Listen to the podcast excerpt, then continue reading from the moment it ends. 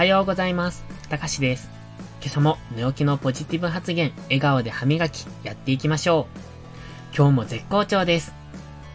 今日は、習慣が人生を変えるというタイトルでお話しします。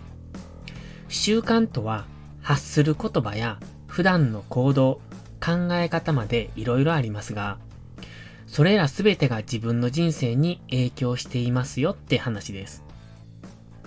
そして成功者たちが発言しているように、素直に聞き入れて即行動する人こそ成功しやすいってのも本当ですよね。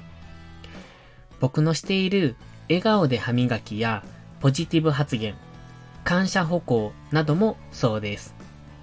これをやってどうなるのって頭で考えるのは禁止です。そんなのは頭で考えてもわからないからです。ただ、幸せになれるんだっていうことを信じて続けることが大切です。いいですか？頭で考えてはダメです。心で感じるんです。きっとうまくいくって。そうすると、現実は後からついてきます。そういうもんなんだって思って実行することがコツです。ですので、良くない習慣を持っている人は、今すぐやめる努力をしましょう。代表的なものに愚痴や不平不満、人の悪口などですね。批判もそうです。ツイッターで面識もない有名人の批判ツイートをしてませんか？それは誰の得にもなりません。芸能人の不倫騒動に便乗していませんか？そしてそれらはただの自己満足とともに自己嫌悪にもなっていきます。その行いからは負の連鎖しか生みません。そんなことに自分の時間を使っているのがもったいないと思いませんか？